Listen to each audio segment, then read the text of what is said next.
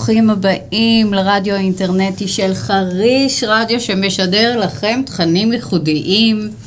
תוכנית רביעית של בואו נדבר על החיים, התוכנית הקבועה שלנו בהנחייתי ברדיו חריש, תוכנית שמדברת על החיים של כולנו, ודרכים להתנהלות וקבלת החלטות מיטבית בחיים דינמיים ומשתנים כמו שיש לנו. ואיתנו כמו בכל תוכנית גבי אביר, אתם לא רואים אותו, אני מקריינת אותו. ואני מזכירה לכם שאפשר ליצור קשר להודעות ושאלות דרך האתר www.radiocharish.co.il ובנייד שלי 052-705-5070. היום אני מראיינת את מיכל וימר, בעלת המרכז לפענוח ציורי ילדים והדרכת הורים. שלום, מיכל. שלום, הילה. איזה כיף להתארח כאן. איזה כיף. ואני חיכיתי, חיכיתי, אה, עקבתי אחרייך תקופה. ואמרתי אותה, אני רוצה בתוכנית שלי, יש לך תכנים מרתקים, חשובים מאוד. תודה. ואני רק אזכיר לפני שאנחנו מתחילים, אה, שאני בעצם אה, קאוצ'רית, ויש לי הרצאות וסדנאות. ואני uh, בעצם עוזרת לאנשים שחווים קושי, תסכול בחיים, להתגבר, לשחרר ולהמשיך הלאה. אז... אז במסגרת זה את גם עושה את התוכנית הזאת נכון, עם ה... נכון, בואו נדבר על החיים. אומנות של שינוי, כן. אומנות השינוי. ואני רוצה שנדבר, אה, בואי נתחיל בזה שתספרי לנו עכשיו עלייך היום וגם על המרכז שהקמת. הקמת מרכז. יש מרכז מקסים במרכז תל אביב, עם המון אה, ציורים של ילדים מכל מיני מקומות, מהארץ ומהעולם. אה, עשיתי מחקרים אה, בשנים האחרונות בווייטנאם, באפריקה, בגואטמלה. ו... בואי תספרי אבל לפני זה מי את, מה למדת, כאילו מחקרים אנחנו נגיע עוד מעט. למדתי תואר ראשון פסיכולוגיה ותואר כן. שני טיפול באומנות. למעשה הייתי בתחום הזה של הייעוץ הרבה לפני שידעתי שיש לזה שם. אוקיי. סבתא שלי הייתה קוראת לי ביידיש האייצה גייבר, כאילו זאת שנותנת עצות. אז כאילו כבר בגיל שלוש הם שאלו אותי כזה מה לעשות, מה זה. ותמיד התמקמתי גם מול חברות, גם מול זה, תמיד בתור זאת שבאה לעזור. כאילו, ו- ואז כש... כן, ואז כש- כשיצאתי מהצבא, אז באמת כאילו, אוקיי, פסיכולוגיה. ואחר כך תואר שני בתרפיה באומנות, ואחר כך עוד כמה שנים טובות בפסיכואנליזה. ו... ובתוך זה כל, כל התחום של הציורי ילדים, של השפה, עניין אותי. הילדים. הילדים המבוגרים, כאילו היום בקליניקה יש לי מטופלים מגיל 4 עד גיל 70. זאת אומרת, מכל הטווח okay. של אוקיי. החיים. אוקיי. Okay. אוקיי, אז באמת אה, מתפרסת על טווח גילאים. אה, אז בואי בעצם, אה, את יודעת מה, בואי כבר נתקדם, בואי נתחיל לדבר על ה... בעצם על הקשר בין הבית שבו את גדלת חונך, לבין איך שאת מנהלת את העבודה שלך היום. Hmm. הרי אנחנו יודעים ש, שיש השלכות, ואצלך במיוחד כל הנושא של ערכים וכל ההסתכלות שלך על העבודה. אה, כל זה מבחינתך הוא חלק אינטגרלי אה, מההתנהלות השוטפת שלך בחיים, אז בואי, בואי תרחיבי על זה. אני אספר לך משהו. אני באה עכשיו מתל אביב, והיום פעם ראשונה, כאילו יש לי קבוצה ש, ש, שכולם מחוסנות. אז אף אחד לא פחדה להיפגש עם אף אחת, כן. קורונה וזה. כן. ו... ופעם ראשונה שהם הגיעו, אחרי תקופה מאוד ארוכה, אני כל כך אוהבת לארח. ועוגיות, וקפה, ו- ו- ומוזיקה, ובואו, ושבו, וכאילו, כאילו, הקבוצות אצלי, זה מעניין שאת אומרת שכאילו הכל בא מהבית, כי זה בעצם המקצוע, זאת אומרת, כשילד לא מרגיש טוב, אז כאילו שואלים, מה הוא בעצם אומר לנו דרך זה? זאת אומרת, איזה מתח מסתובב באוויר של הבית שמתבטא בהתנהגות הבעייתית של הילד. שמשליך על הילד באופן ישיר. בדיוק. עכשיו, גם זה, כאילו, כש, כשככה אה, שאלת את השאלה הזאת, אז אני באה מבית של, אה, של אימא עצמאית ואבא שכיר. אבל שניהם התייחסו לעבודה שלהם כמו משפחה. זאת אומרת, זה שאבא שלי היה שכיר, אבל העבודה הייתה כאילו הבית השני שלו. המקום שהוא אוהב, שהוא מעבר לשעות העבודה, שהוא לא מחשב אה, כמה ואיך וכאלה. ולאימא היה, היה גן ילדים, אני בת לגננת, נכדה לגננת, גם סבא עבד בגן, כאילו מין גן משפחתי כזה. אז אני חושבת שמאיזשהו מקום העניין הוא אה, להסתכל על, ה, על העבודה שלך ממקום שהוא מעבר לפריזמה של הכסף. כאילו, אני, אני, אני מתביישת להגיד לך כמה, כמה כסף אני מקבלת מהספר שלי, נגיד, שכתבתי. כן. זה באמת, זה, ב, זה חד ספרתי או משהו כזה.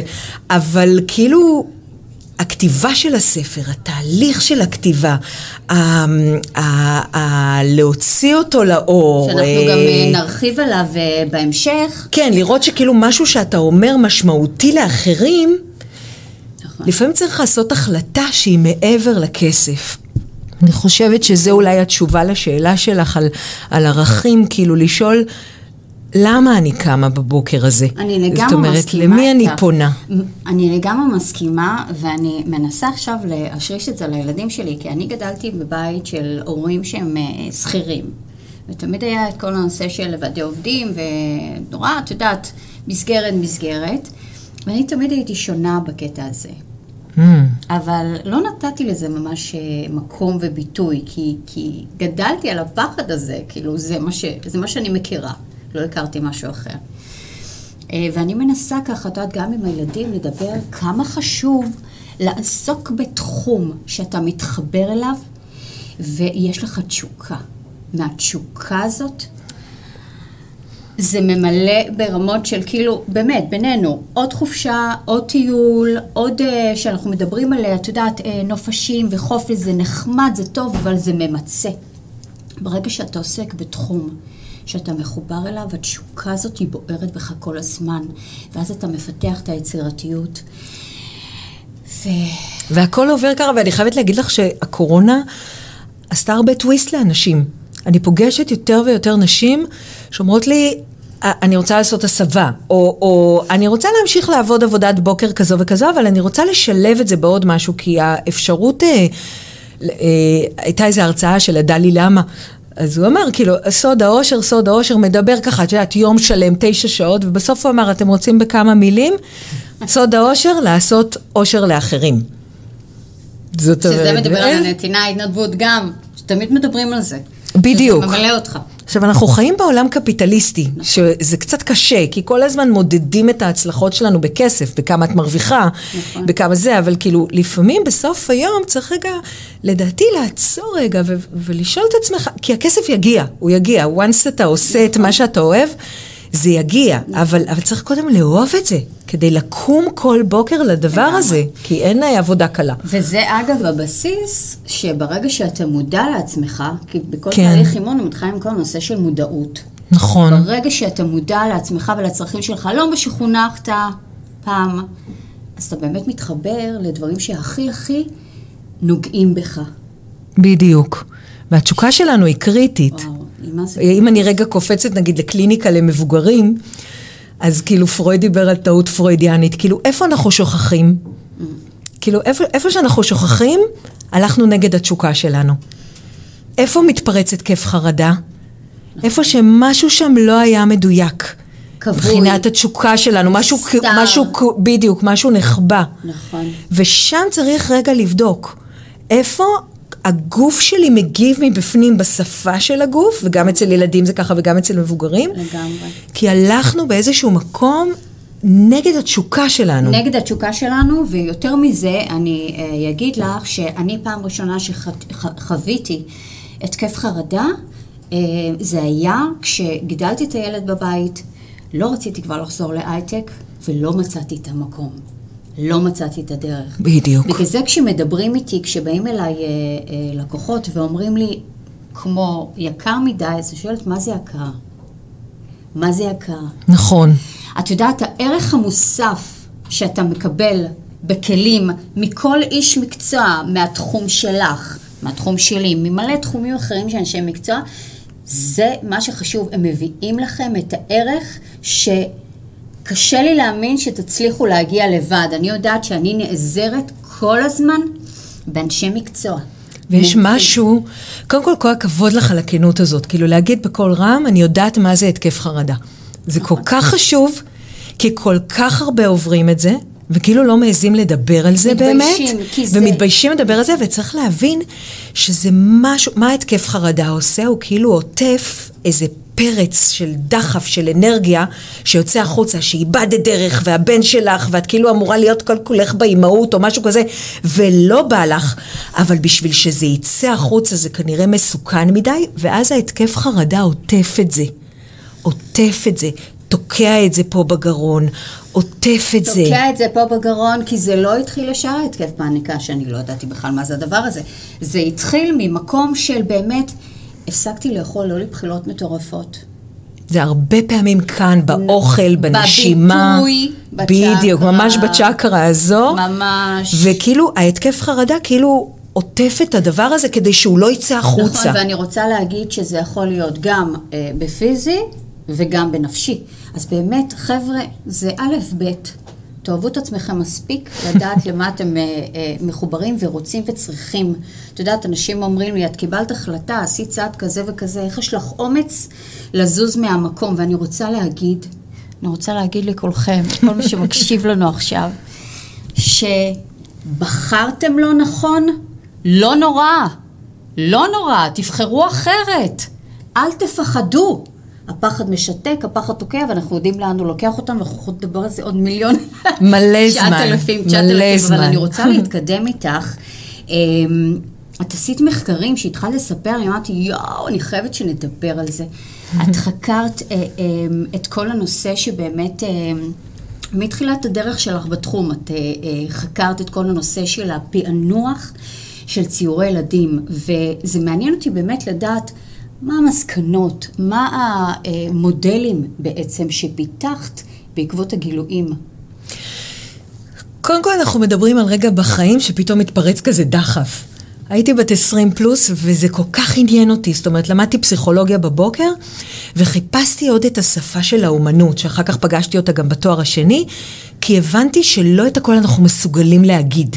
ואולי האומנות ממלאה שם איזה חור. מבטאה משהו שאנחנו לא יכולים בצורה אחרת. בדיוק. כמו כתיבה. ואז, כן, בדיוק, כתיבה זה חלק מאומנות. נכון. ואז um, הלכתי למלא אוניברסיטאות וכל מיני ספריות ודברים כאלה. התחלתי לקרוא דברים שאחרים עשו. ובתוך זה התחלתי, אפרופו דיברנו על התנדבות ושלא הכל כסף, אז כאילו, אז uh, התחלתי uh, בהתנדבות. פנימייה של ילדים בסיכון שנמצאת, מועדונית שנמצאת מעל משטרה כדי לשמור על הילדים האלה מההורים שלהם. אוקיי. ופנימייה כזאת, וכפר כזה, ונכנסתי לבתי חולים, וילדים שמתמודדים עם סרטן. פשוט. פגשתי, פגשתי ואספתי ודיברתי עם הילדים איפה שהם הסכימו לדבר איתי ועם ההורים והתחלתי להצליב, להצליב. ויצרתי בעצם תשתית שלמה שאותה אני מלמדת את מי שרוצה לפענח ציורי ילדים ולהבין דרכם את העולם הרגשי של ילדים, ואני משלבת את זה עם הדרכת הורים. זאת אומרת, מה להגיד להורים בעקבות מה שעולה מהציורים. וזו תשתית שלמה. רגע, ש- שנייה, ה- ההדרכה הזאת היא בעצם, זה ההורים, או שמגיעים אלייך, אה, אה, מגיעות אלייך נשים שרוצות לעשות הסבה מקצועית, ואז הן לומדות את התחום הזה. איך זה? המקום שלי מתחלק לשניים. כן. חלק אחד ממנו זה הבית ספר וההסבה, אוקיי. ונשות חינוך שרוצות לעשות את הקפיצה לפעם הבאה שלהם, וחוץ מלהיות מורה, גם לצאת ממשרד החינוך ולפתוח קליניקה. אוקיי. ונשות טיפול שרוצות עוד כלי. וכל מיני נשים שרוצות ין ויאנג, אוקיי. ל- לשלב עוד משהו בתוך הקואוצ'ינג, בתוך האימון, בתוך כל מיני דברים שחשוב להם. עוד כלי. ויש את הקליניקה, ששם אני תמיד קרובה לשטח ומתחברת ועושה את הדברים שאני מלמדת אותם. וזו תשתית שלמה שחיברתי, שיצרתי פרופילים של ילדים. ולמה הילד האימפולסיבי לא נרדם טוב בלילה, ולמה הילד הפרפקציוניסט מפתח עצירות, או כאילו כל מיני, כל מיני תשתית כזאת שמתחילים להבין את ההתנהגות של ילדים. ולהבין על מה יושב הקשב והריכוז שלהם, על מה יושב הקשיים החברתיים שלהם. למה אין לו זה- מוטיבציה ללמוד? זה סדרה של ציורים שהם בעצם אה, מציירים? בטח, ש- תמיד. כן? 30, 40 ציורים, מסה גדולה. הם שומרים את זה ההורים? כי בדרך כלל זורקים. אז אה, אחרי שהם שומעים את השידור הזה, הם, אה, הם שומרים. הם שומרים. תשמרו את הציורים של הילדים. אז בדיוק, והם שומרים, ובדרך כלל גם מספיק אפילו לצלם אותם. אוקיי. זאת אומרת, לצלם אותם ולשמור, זה גם בסדר, לצלם מעולה. את הציורים, מעולה. וכאילו לא, לא חייבים לשמור את לאחסן. הערימות, אוקיי. כן. מעולה. סידרתי לך את הפסח. תיקייה במחשב. גדול. אז בעצם, אה, אה, אז מזה בעצם, מתוך כל הצפייה, את יצרת בעצם את החיבורים האלה ואת המודלים האלה, שבעצם עוז- עוזרים, מתוך כל הצפייה, מתוך וואו. הקשבה פנימה, מתוך אה, דיאלוג עם אלפי משפחות, וחיבורים של תופעות, ולמה זה קורה מסקרן לסוג הזה של הילד. זה יואו, כאילו את זה- את זה- סקרנית מטבעך, כאילו, זה אני לגמרי... כל, כל פעם שאני מתחילה מחקר, אני עושה עכשיו בימים אלה מחקר על אה, ציורים של ילדים מ- מ- מדרום תל אביב, אוקיי? יש קורונה, אי אפשר לנסוע לחו"ל וזה זה, כן. גם תמיד אני אוהבת כאן בבית שלי, ציורים של ילדים של פליטים. אוקיי, זרים, וזה אוקיי. כל כך מעניין, מדובר באנשים שכאילו חלק מהאימהות אה, נאנסו בדרך לארץ, אבות שלא מוצאים את המקום שלהם, כי, ב... כי מהמקום שבו הם באו כל אבא הוא רכוש של הצבא, והצבא כל הזמן אומר לו לאיפה ללכת ומה לעשות, ופתאום הוא פה עצמאי. מה זה עושה לילדים, להתמקמות של מה זה אבא, מה זה אימא. אה, תמיד כשככה מגיע לפתחי, אני, זה הדבר הכי מעניין שיכול להיות. לא, זה מרתק. אמ, זה לפני באמת מרתק. הקורונה נגיד חזרתי מגואטמלה, אה, ממחקר של ילדים שקוראים להם ילדי הזבל. זה ילדים שעבדו ב, אה, ב, ב, באתרי זבל, במיון אשפה. אוקיי. ואיזושהי עמותה אספה אותם, ולאט לאט הביאה את ההורים, ובנו להם בתים, ובית ספר ללמוד, וכאילו, ושיפסיקו לעבוד בעבודה הנוראית הזאת. מדהים. היה מרתק, היה מרתק לפגוש את, ה, את המשפחה, את כל ה... אני גם חושבת איך זה בטח מכניס אותך לפרופורציה כל פעם מחדש שאת רואה ואת נחשפת. כי אנחנו יושבים פה בישראל ואנחנו מסתכלים למעלה, ל- לאירופה, לארצות הברית, כן. אבל כן. כאילו, בואי, יש מי שמטייל בעולם כן, שלישי יודע, יודע. יודע איזה דברים יש בחוץ. כן, לגמרי. אמ, ואני מאוד אוהבת להביא את ה- את השטח, את האמת.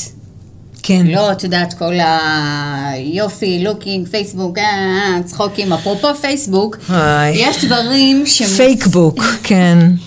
יש דברים שבאמת מוצגים לנו ברשתות החברתיות, שהם לא, מה לעשות, לא באמת מאפיינים את המציאות היומיומית שלנו, אה, ויש את הבמה, אה, הפרונט, ויש את המאחורי הקלעים, נכון? כן. יש, יש את הבמה ויש את המאחורי הקלעים, וזה לקח אותי למה שסיפרת לי, ת- תחזירי אותנו אה, לחוויה שלך בגיל עשר, שקיבלת תפקיד ראשי בהבימה. תכניסי נכון, אותנו למקום נכון. הזה. תפקיד בהצגה, כן. הוא לא היה ראשי, אבל היינו איזה עשרה ילדים שנבחרו מתוך אלפים. שזה, אה, וואו. הצגה ראשונה, מי שזוכר, שנות ה-80, המלך מתיה הראשון, אם יש לנו פה בני אה, גילנו, 40-50, Yes. ו... ו... ואלפי ילדים ואודישנים, ואני בין הילדים שנבחרו, המלך מתיה הראשון, אה, הצגה עם שייקה אופיר, ואני כל כבוד. יום... ממש כבוד, ממש. ממש. הוא היה כל כך חמוד, הוא היה כל כך אחד, הוא דיבר איתנו מאחורי הקלעים, הוא הראה לנו טריקים שהוא יודע לעשות, עם הוא ידע לתופף על ציפורניים. כן, היה לו קטע מדהים, עד היום אני מנסה ולא מסוגלת לעשות את זה, הוא היה, היה לו מלא דברים, הוא היה איש, כאילו, אני זוכרת, כאילו, כי היו כאלה שצעקו עלינו שם. את יודעת, במאים וזה, תחזרו. כל מיני, כן, אל תעשו ככה, אל תעשו ככה, ושייקה אופיר תמיד היה, תמיד היה כאילו בתוך העולם של התיאטרון והעשייה, וזה היה מדהים. ו... ואני כל יום אחרי בית ספר בעצם בהסעה, ואני, לוק... ואני הולכת עם ההסעה, אה, נוסעת עם ההסעה, עושה לפעמים שיעורים בדרך, ונוסעת ל- ל- לתיאטרון הבימה, מתמקמת, ויש הצגה או שתיים באותו יום. וואו. ממש, כאילו פעמיים, שלוש בשבוע אה, זה כזה. קשה לילדה בת עשר. מאוד, אבל היה אמביציה, הייתה להיות בבמה, להיות בבמה. כבוד.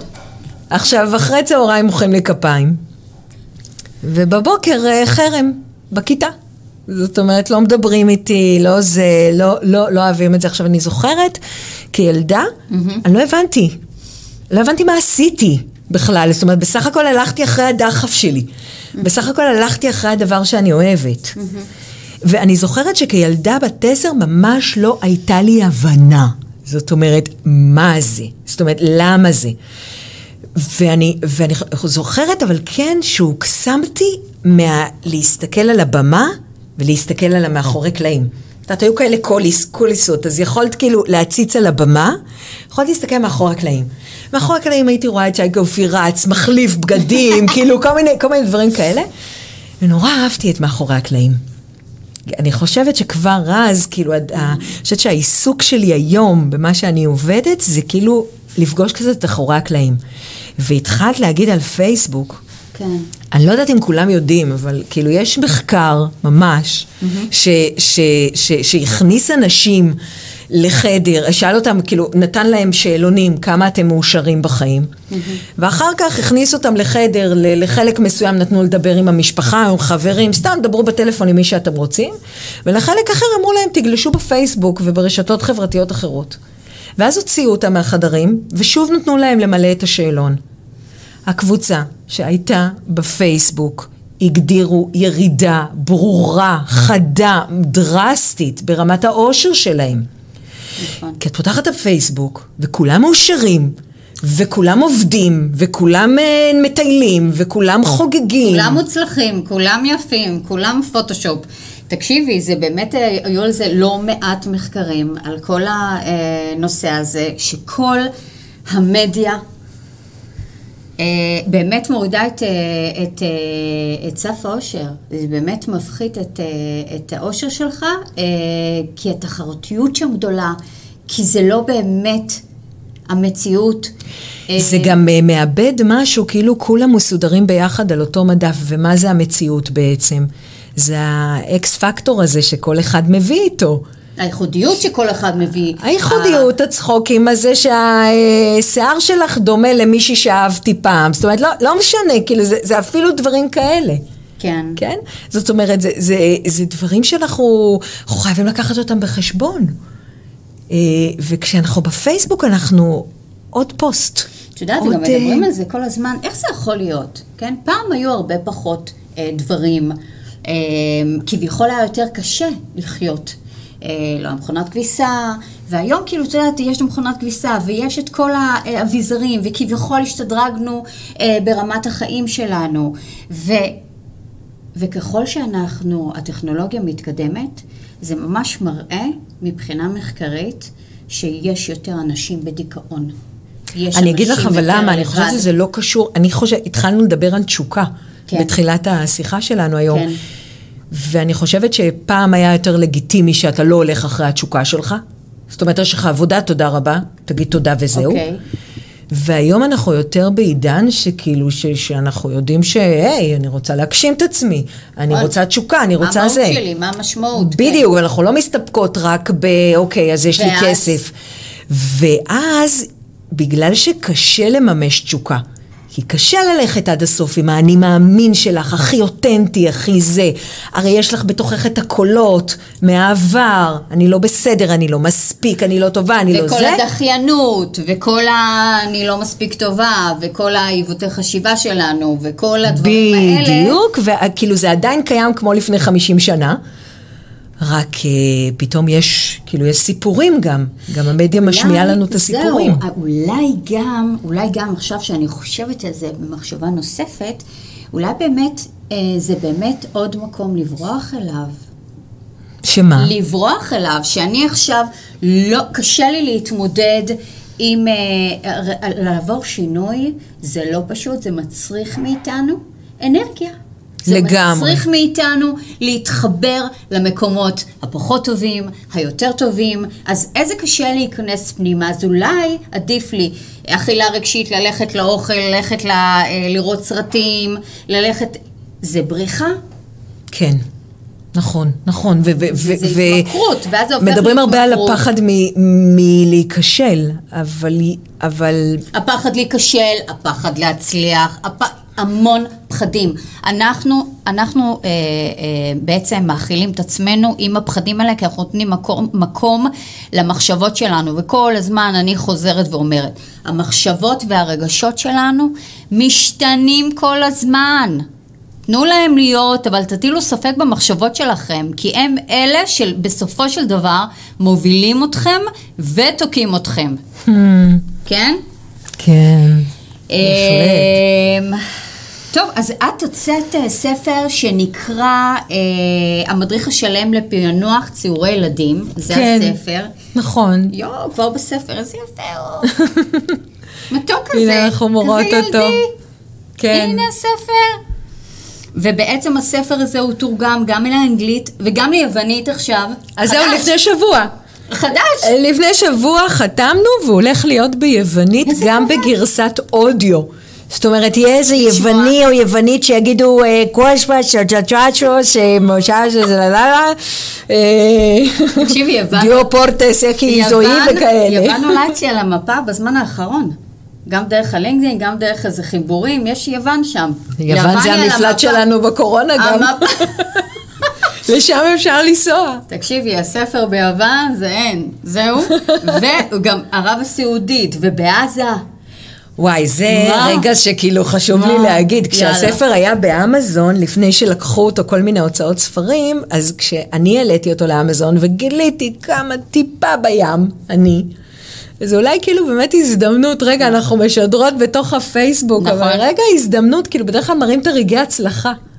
נכון. אבל כאילו יש מלא לא בדרך, ואני תמיד אה. אומרת לתלמידות שלי, אוקיי, קיבלתם לא, תמשיכו, אוקיי? נכון. משפחה אחת אמרה שאחרי אה, שמונה פגישות היא מסיימת את התהליך, אוקיי, קדימה, משפחה הבאה, משפחה הבאה.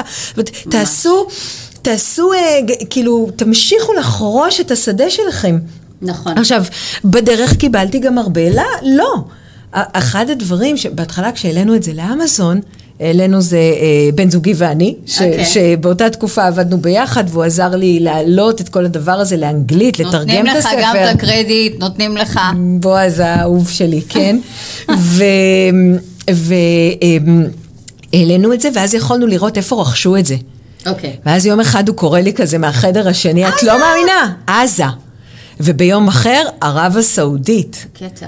עכשיו, זה היה מה זה מרגש, אנחנו נמצאים מרגש. בתקופה כזאת מורכבת במדינה שלנו, והכל מפולג ומשוסע, ו- וזה וזה וזה. נכון.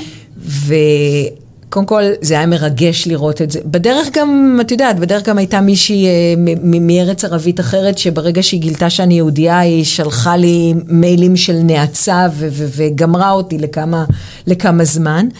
אה, פתחתי פורום בפייסבוק בערבית, ותלמידות שלי שמגיעות מהחברה הערבית, אז הן עוזרות לי לתפעל אותו שם, וכאילו, ולתרגם. מקסים. ויש ילדים, כאילו, הורים לילדים מ- מסוריה, מלוב. שהעלו ציורים ממש שהופכים את זאת אומרת, איזושהי אפשרות, כאילו, עכשיו, אני יודעת שהדבר הזה הוא טיפה בים. אבל זאת הטיפה שלי. זו כן? הטיפה כמו, שלך. כמו השיר של לאה שבת, ואני יודעת שבשמיים יש כוכב אחד שהוא שלי, אז זה טיפה אחת שלי. זה הטיפה שלך וזה התביעה שלך, הבלעדית כן, שלך. כן, וזה אומנם טיפה, והרבה פעמים ככה מרגישים שזה קצת, אבל זה עדיין, אה, זה עדיין אה, מרגש ו- ו- ועושה עבודה. וגם במרכז, כשאני רואה את התלמידות שלי עובדות עם משפחות, וכבר אחרי שנה של לימודים, מקבלות הצלחה שהורים מביאים להם, באמת לתלמידות שלי מביאים כאילו דברים שאני לא קיבלתי, פשטידות, עוגות, עץ- עציץ, מכתב תודה, כאילו זה, זה כל כך מרגש. חבר'ה, יש כאן מורה שעומדת מאחורה. לא, לא, לא, זה לא בסדר. לי. אני לא, את יודעת. אני אוהבת, אני אוהבת את ההצלחות שלהם, כי אני אוהבת לראות אותם אומרות, בכלל. הוא לא מרטיב, אני לא מבינה, רק דיברתי עם ההורים, מה קרה? וזה זה, זה זה. איזה כיף. איזה כיף. אה, נהדר. גבי פה מראה, עושה עבודה מאחורי הקלעים. עושה עבודה נהדרת. נהדר. אמ, מה רציתי להגיד לך בהקשר של, רגע, ברח לי. לא משנה, אנחנו נחזור לזה. הצלחות אה, קטנות אה, של אה, תלמידות, רגע, כן. רגע, רגע, הצלחות קטנות של תלמידות, ואת עם המרכז שלך, אני זוכרת שסיפרת לי על המרכז, סיפרת לי על הכשרה, וגם בעצם את, את ממש כמו, אשכרה, כמו ליווי עסקי. כאילו, כמו תשמעי, את- נכון, זה שדיברנו בשיחת הכנה, אז כן. התפלאת מזה. בשבילי זה הכי אלמנטרי. זאת אומרת, אני למדתי בכל כך הרבה מקומות שבהם נתנו לי את התעודה בסוף, ואמרו לי, צי, תסתדרי. בהצלחה. איך מתחילים? מה כותבים על הכרטיס ביקור? איך כותבים פלייר? איך אה, מתנהלים בתוך הפייסבוק? האם שווה להתנהל בפייסבוק? והעסק הזה איפה? איפה אני מוצאת את הקהל שלי? איך אני עושה הרצאה שתגרום לאנשים להגיע? אה, אני מבחינתי כאילו, כאילו אמרתי, אם אני, אם אני מקימה מקום של הכשרה, אני לא עושה לתלמידות שלי את מה שעשו לי. אוקיי. כלומר, אני, אני מעבירה אותם תהליך שכשהם יקבלו את התעודה, יהיה להם גם סיפור הצלחה אחד לפחות בכיס. לפחות, ובעצם אה, ממש אה, מעטפת שמאפשרת להם גם אה, להתחיל. ולדעתי זה אחד לנוע. הדברים שכשמישהי מתלבטת, היא צריכה ממש לחשוב. כן. לא רק ללכת אחרי הלב, זה דבר ראשון, זה כן, התשוקה. כן. מעניין אותי להיכנס לעולם של ילדים ולעזור להורים ולעזור לנשים בתחילת הדרך או כל מיני דברים כאלה. כן. ואחר כך לבדוק מה אני מקבלת כדי להיות בעוד שנתיים נכון. מקצועית. לגמרי, לגמרי. את יודעת, באבחונים אה, זה מסקרן אותי, אמרתי, אני חייבת לשאול אותך, אה, באבחונים שאת עושה של הציורי ילדים, אה, אפשר באמת לאבחן מקרים שהם פתולוגיים, כאילו קשב וריכוז, רצף על אוטיזם, חרדה, אפשר, אפשר... אה, חרדה למשל זה שונה מאוד מאוטיזם. אני יודעת. אבל אה, על אני ה- אומר לך ככה, אני אומר לך קודם כל שיש לנו, זה קוראים לזה בטריות אבחוניות, ויש כל מיני בטריות מאוד מאוד טובות לאבחון של אוטיזם, לאבחון של קשב וריכוז וכן הלאה.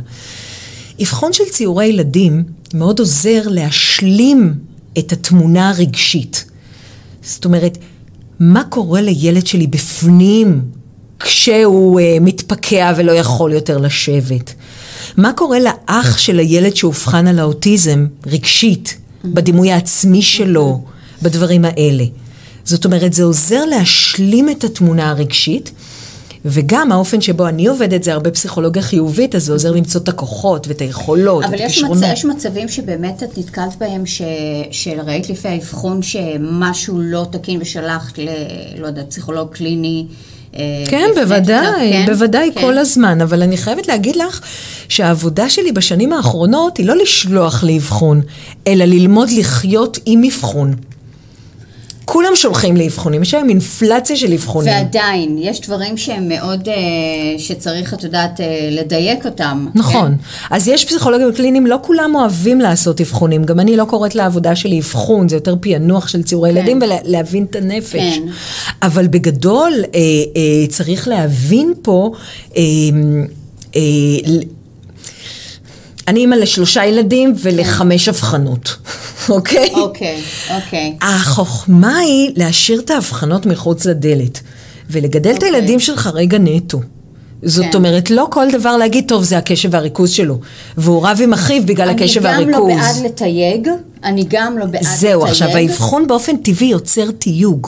הוא יוצר איזו סגירה של הדבר הזה. אבל הוא עדיין נותן איזשהו מענה שהוא ככה, את יודעת, אה, יש משהו שעומד מאחורי זה שאנחנו מבינים למה הוא מתנהג בצורה כזאת. נכון, נכון. זאת אומרת, אני לא נגד אבחונים, אני כן. חושבת שלפעמים זה עושה סדר. כן.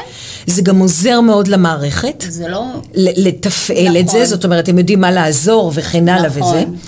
אבל כשאני נפגשת עם אימא, וגם כשאני מלמדת את התלמידות שלי, אני אומרת לה, דברי איתה בגובה העיניים. כן, תקראו לזה קוצים בטוסיק ולא קשב וריכוז. אוקיי. דברו על המתנות שהילד הזה מביא, ואולי על האידיאל של מה קיוויתי שהילד שלי יהיה ומה קרה לו בסוף. אוקיי? ברור, גם לא בקטע הבאמת אה, שיפוטי, ועכשיו לבוא ו- ולהתאים את עצמך למקרה, לא, רגיל. אבל עדיין, כשצריכים עזרה, מה שצריך. זה מזכיר לי מקרה שאיזה אימא התקשרה אליי ואמרה לי, יש לי ילד ADHD. אז שאלתי אותה, איך קוראים לו? זה הקטע שכאילו, אוקיי. okay. מי שמקשיבה לנו, פשוט לשים לב שאנחנו לא מגדירים את בדיוק. הילד שלנו, דרך הדברים לא האלה, לקטלג, למרות לא שזה לקטלג. נורא, כן, למרות שזה נורא טבעי, קל, סוחף לשם. איך בעצם יוצא את הספר הזה? כאילו מה, אה, ביום אחד בעיר, או שזה היה תהליך אה, שבא בעקבות... וואי, זה גם משהו שכאילו, וואו. שכאילו הרבה פעמים כזה קשה לשתף בפייסבוק. זאת אומרת, אני אה, נכנסתי להיריון עם בתי האמצעית, אוקיי. ו... ואמרו לי, ומההתחלה זה היה הריון בסיכון גבוה, והיה אפילו רופא אחד שאמר לי, תפילי, כאילו, ייוולד לך, יש לך ילד בריא בבית, ייוולד לך, אה, את יודעת, אוקיי. כזה. אוקיי. וכדי אה, לא לבכות ולא, ולא, אה, ישבתי וכתבתי, מבוקר עד ערב, ממש ככה. ישבתי וכתבתי, כאילו זה לא, לא ישבתי באיזה שולחן מעץ וכזה, זה אין, הבאתי את הילד לחוג, רגע חיכיתי לו בחוץ, כתבתי על הדשבורד. כאילו כתבתי בכל פינה, אמרתי, אני רוצה לתעל את זה לאיזה מקום, להראות את הכוחות של ילדים. בתקופה שבה התחלתי, לפני 18 שנה, ציורי ילדים היה התעללות. זאת אומרת, אם אתה מסתכל על ציורי ילדים זה בגלל התעללות. ואמרתי, לא, אני אכתוב ספר על הדברים שקורים בכל בית. על מוכנות לכיתה א', על עושים עליי חרם חברתי, על אני ביישן, יש לי אח תאום, התגרשנו, מה הילד מרגיש, כאילו חד-הורית, כל- כל מיני. זאת אומרת, כאילו, אני, אני, אני רוצה לכתוב על הדברים שקורים בכל בית, כאילו להביא את זה ל- לכל אחד. אוקיי, אוקיי, שזה, שזה גם לא לקטלג ל- ל- לאוכלוסייה מסוימת. נכון. ממש, כאילו להרחיב את זה. וגם לא להסתכל על זה בצורה פתולוגית. זאת אומרת, כן. לא בצורה פתולוגית, אלא להגיד, הילד הזה מנסה להגיד לנו משהו.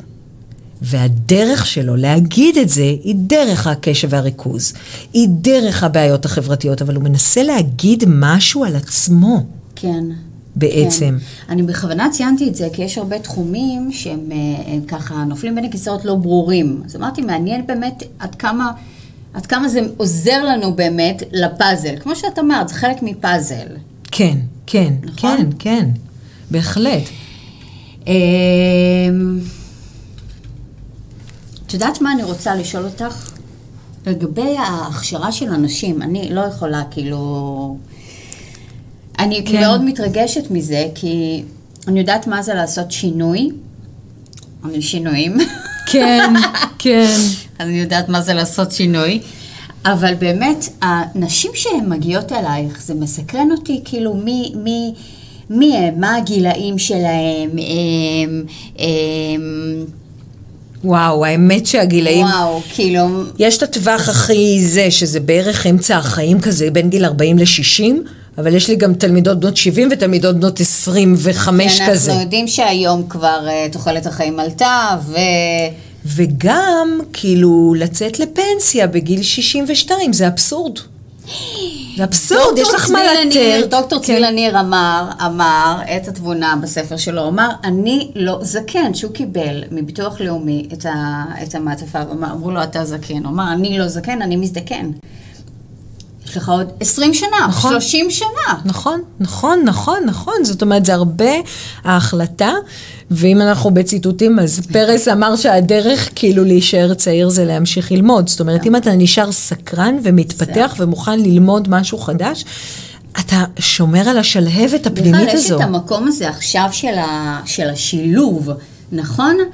של גם שכיר, גם עצמאי, לא חייבים גם לצאת ישר עצמאים. אני חושבת שכאילו, שכאילו מי שנשארת רק שכירה, בעוד עשר שנים המשכורת שלה תהיה אותה משכורת. נכון. נכון או לא? נכון לגמרי. פלוס כמה הצמדות למדד. נכון. זה לא ישתנה בהרבה. וגם לא כדאי להיות תלויים. רוצים, לא כן, ואם רוצים להיות, להיות כאילו, להיות, לעשות את הקפיצה הבאה, צריך לשלב עם זה משהו עצמאי.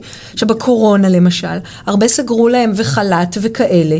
ולמשל, כאילו אני מכירה, את יודעת, את, ה, את השדה שלי, אז תלמידות שלי, ראיתי שפתאום התחילו לעבוד בתשלום. בתוך הקורונה, בזום, בזה, בכל מיני דברים, זה, זה קורה, זה אפשרי. אבל צריך לחשוב מחוץ לקופסה, זאת אומרת, לא להתרגל לתבנית שבה אני, שבה אני נמצאת. כן, אלא כן. לשאול איך אני, איך אני משנה את זה. להיות פתוח, כל הזמן ליצור, לחשוב. כן, כן, כן. וטוב, אצלכם גם יש אה, אה, במרכז את, ה, את היתרון, שבאמת יש שם המון מקום לחשיבה, לשיתוף, ל... קידום. כן, מאוד. נכון? זאת אומרת, כאילו... זה משהו ו- שכאילו... אני זה לא... נראה מובן מאליו, אבל זה ממש לא מובן מאליו, כי, כי רוב האנשים שיוצאים, הם יוצאים לריק. תקשיבי, זה החלטות עסקיות כן, שעושים למעלה. כן, זאת אומרת, אני פותחת קבוצה אחת, כן. וקצת כזה, קבוצה קטנה, כדי להגיע לכולם. אוקיי. כדי לתפוס את זאת שקשה לה ב- בשיווק, ואת זאת שקשה לה עם כסף, ואת זאת שקשה לה בלהאמין בעצמה. לא במסות. ולהגיע עכשיו, יכול להיות, את יודעת, שאם אה, יועץ אה, שיווקי מסתכל מהצד, הוא אומר, לא, את יכולה להיות יותר גדולה ויותר גדולה, אבל אז אני לא אשן טוב בלילה. כאילו, אני, אני רוצה להגיע אליהם, להגיע כן. אליהם, לגעת, לעשות, לעשות שינוי אה, משמעותי, וגם, וגם לעשות אותו בכנות. כאילו, יש לי לפעמים תלמידות שאומרות לי, אני מספיקה לי משפחה אחת כל פעם. כן. וזה מקסים בעיניי, כן. שאישה מרשה לעצמה, כאילו לא, אוקיי, פמיניזם כבודו במקומו מונח, אבל לפעמים כאילו אני מעדיפה את זה. ואני רוצה גם קצת בית, וקצת החוגים שלי, וקצת ההתפתחות איזון, שלי. איזון, איזון, תקשיבי, אז איזון. כן, זאת אומרת, ואני מתאים לי. ככה, וזה גם בסדר. הכל אוקיי? בסדר, מה זאת אומרת? הכל בסדר, לדעת בדיוק מה נכון לך.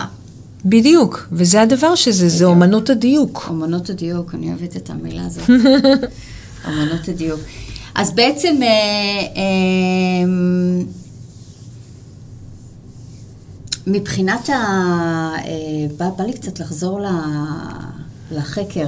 מהמם. אה, לחקר? כן, כן. מה למשל? מה את שואלת?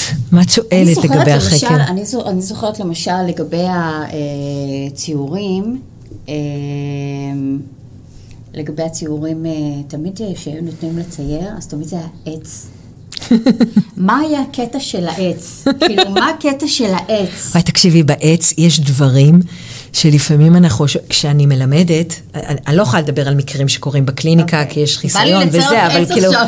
אבל, אה, אבל יש כאילו מקרים שיושבות במעגל, ואני נורא אוהבת, לפני שאנחנו מדברות על ציורי ילדים, אני שמה מוזיקה ודפים גדולים, ותציירו, ואנחנו עושות שיעור כזה של התפתחות אישית.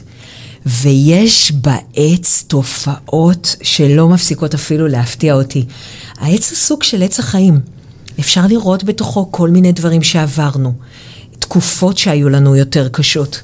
אפשר לראות בו את המאבק שלנו עם המשפחה שלנו, את החברות המנחמות. אפשר לראות בו את הגישה שלנו לחיים. אמ, והרבה פעמים אני אוהבת אה, להתייחס לעץ בהקשר של אה, התפתחות, זאת אומרת, מה יאפשר לך התפתחות? מה המחסומים שלך?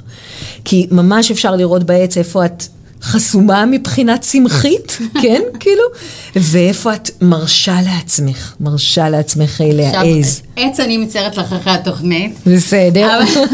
עכשיו אני חושבת על זה שלפני שיצאתי לתוכנית, סיפרתי לבנים שלי שאני הולכת אה, לדבר על ציורי ילדים, בני תביאו את כמה? הציורים שלכם. בני כמה הם? הם לא הסכימו.